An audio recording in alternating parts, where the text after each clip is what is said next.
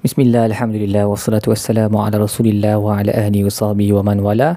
InsyaAllah pada hari ini kita akan sambung tadabur bagi muka surat 72 Surah Ali Imran ayat 166 sehingga ayat 173 Baik, bagi ayat uh, wa ma asabakum yawmal taqal jam'ani fa biiznillah. Um, Imam Sa'adi berkata uh, ayat ni yang maksudnya apa yang telah menimpa kamu pada hari dua uh, musuh uh, dua kumpulan itu bertemu pada perang Uhud adalah dengan izin Allah. Semuanya telah berlaku dengan izin Allah. Uh, jadi Allah memberitahu bahawa tujuannya adalah untuk satu hikmah yang tertentu uh, iaitu Allah dapat mem, uh, menunjukkan perbezaan di antara mereka yang beriman dan juga mereka yang munafik. Kerana hanya dalam keadaan uh, dan ataupun saat yang getir barulah akan terserlah keimanan seseorang itu.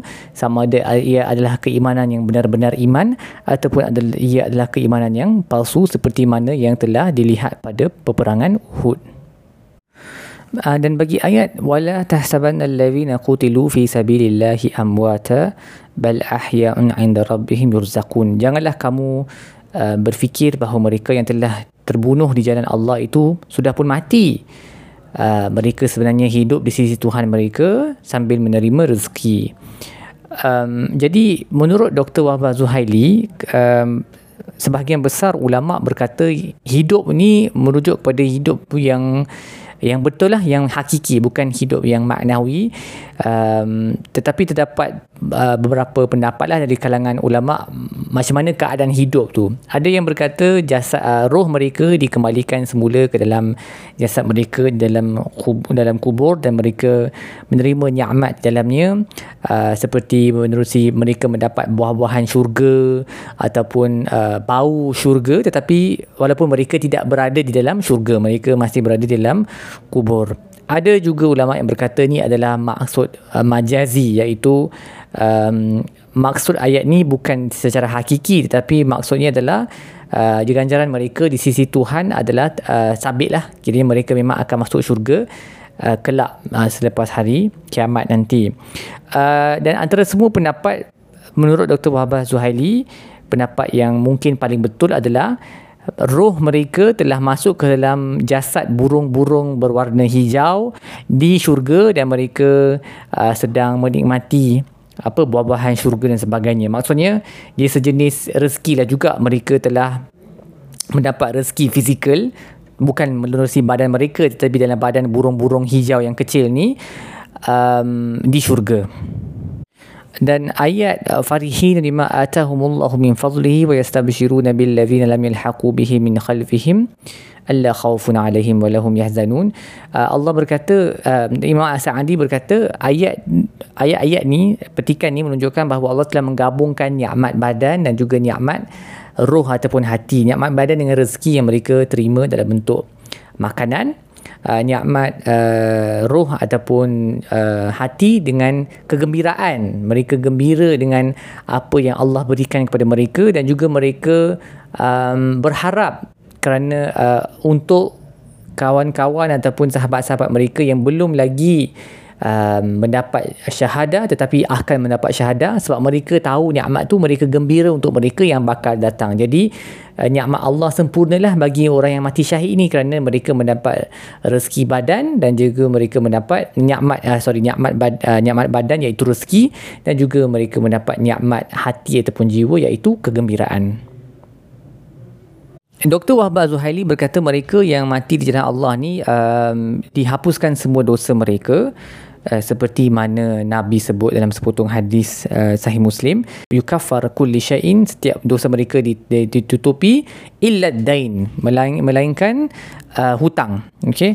Dan Dr. Wahabah berkata hutang ni bukan bererti specifically hutang sahaja. Dia bukan maksudnya hanya hutang sahaja tidak diampunkan. Dia sebenarnya maksudnya semua benda yang ada makna yang sama dengan hutang iaitu apa-apa perkara yang berkait dengan hak orang lain. Itu semua tidak akan diampunkan dengan jihad. So kalau kita mencuri harta orang uh, berhutang dengan orang hatta membunuh orang semua ni mempunyai dosa yang melibatkan orang lain hak orang lain. Jadi dosa-dosa ni tidak dapat diampunkan dengan jihad. Uh, ia perlu kepada um, uh, mizan dan nanti timbangan mizan seperti mana hadis Nabi di mana Nabi bertanya tentang orang yang muflis kan? Siapa, itu orang muflis para sahabat. Ingat Nabi tanya tentang duit tapi Nabi berkata tentang seorang yang datang dengan banyak amalan yang baik tetapi dia pukul orang ini dia cela orang itu dia fitnah orang ini.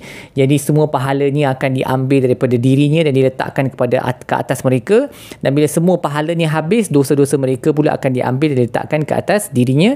Kemudian dia akan dimasukkan ke dalam neraka. Waliyatubillah jadi walaupun walaupun jihad tu dia dapat menghapuskan dosa dosa-dosa private lah antara kita dengan Allah tapi dosa-dosa yang bersangkut paut dengan hak orang lain uh, ia tidak dihapuskan dengan dengan jihad lah. Dan kita ada hadis-hadis lain juga seperti mana uh, seorang uh, sahabat telah mengambil satu burdah satu kain dalam harta rampasan perang tanpa kebenaran Nabi dan kemudian dalam peperangan seterusnya dia meninggal. Para sahabat semua uh, ingat dia akan masuk syurga tapi Nabi kata tak dia tak akan masuk syurga sebab dia telah mengambil mengambil sekeping kain uh, sehelai kain burdah daripada rampasan perang tanpa kebenaran tanpa tanpa minta izin daripada Nabi SAW jadi apa-apa yang melibatkan uh, mengambil hak orang lain yang ini tidak dia ampunkanlah dosanya dengan dengan jihad. Dia akan diselesaikan selesaikan nanti pada hari kiamat menggunakan dosa dan pahala yang orang itu telah kumpulkan Kemudian bagi ayat allazi naqalu lahu qala lahumun nasu innan nasa qad jama'u lakum uh, mereka yang apabila orang lain bagi tahu kat mereka uh, manusia telah berkumpul di luar untuk menyerang kamu. Ramai mereka ni fakhshawhum maka takutlah mereka. Tetapi mereka yang diberikan khabar ni mereka tak takut. Fazadahum imanan. Iman mereka lagi bertambah. Waqalu dan mereka berkata hasbunallah wa ni'mal wakil. Cukuplah bagi kami Allah sebaik-baik uh, pengurus segala urusan ni'mal wakil. Uh, jadi ayat ni menunjukkan bahawa seorang mukmin yang sadiq yang benar dia bukanlah seorang penakut. Okey kerana uh, sifat uh, cowardice tu penakut itu dia tak boleh bergabung dengan iman kerana um, apa sebab kepada uh, sifat takut ni adalah dia uh, dua benda. Satu benda dia takut mati yang kedua dia terlalu mahukan ke dunia ke, apa hidup di dunia ni. Dia suka untuk hidup dalam dunia seolah-olah dia akan hidup selama-lamanya. Jadi dua penyakit ni merupakan sebab kepa- kepada sifat uh, penakut. Okey dan seorang mukmin sepatutnya jauhlah daripada benda ni seperti mana yang kita lihat dalam kalangan sahabat mereka uh, hidup di dunia seperti traveller seperti musafir dan mereka betul-betul fokus mereka adalah pada hari kiamat lalu mereka mudah memberi nyawa uh, untuk meninggikan kalimah Allah Uh, dan ayat uh, frasa hasbunallah wa ni'mal wakil adalah satu benda yang telah disebut oleh Nabi SAW pada pada peperangan Uhud dan juga ia adalah kalimah yang disebut uh, oleh Nabi Ibrahim ketika dia telah dicampakkan ke dalam api oleh Raja Nimrod. Um, dan para ulama berkata maka digalakkan bagi sesiapa yang berada dalam keadaan uh, yang getir ataupun musibah uh, untuk dia membaca ayat ni. Hasbunallah wa ni'mal wakil. Hasbunallah wa ni'mal wakil. Cukuplah bagi kami Allah sebaik-baik wakil. Wakil ni macam pengurus urusan lah yang uh, disposal of affairs uh, seseorang yang uh, objek kepada tawakul tawakul tu. Okey so Allah adalah sebaik-baik uh, zat untuk kita bergantung kepadanya. Okey the best being to put your trust in. Baik apa yang kita boleh belajar daripada muka surat ini? Yang pertama uh, berhati-hati ataupun berwaspadalah terhadap mereka yang suka um, menghalang orang daripada melakukan kebaikan sebab mereka terlalu suka kepada dunia ni dan hanya memikirkan masalah diri sendiri sahaja. Seperti mana orang munafik berkata allazina qalu li ikhwanihim wa qa'adu law ata'una ma qutilu uh, mereka berkata kepada saudara mereka kalaulah mereka ikut cakap kami tak keluar pergi berang nescaya mereka tak mati. Tetapi Allah terangkan kan dalam ayat tu kamu tak boleh nak nak memaling memalingkan uh, maut. Maut tu dia akan datang kepada kamu kamu duduk rumah ke dia akan datang juga. Tapi sifat mereka ni yang selalu suka kepada dunia dan hanya mementingkan masalah diri sendiri mereka menghalang orang daripada melakukan kebaikan. Jadi jauhilah orang-orang seperti ini uh, dalam kalangan um, apa circle kita kan uh, kawan-kawan ke sahabat ke ahli keluarga ke nasihat mereka ataupun jauhi mereka.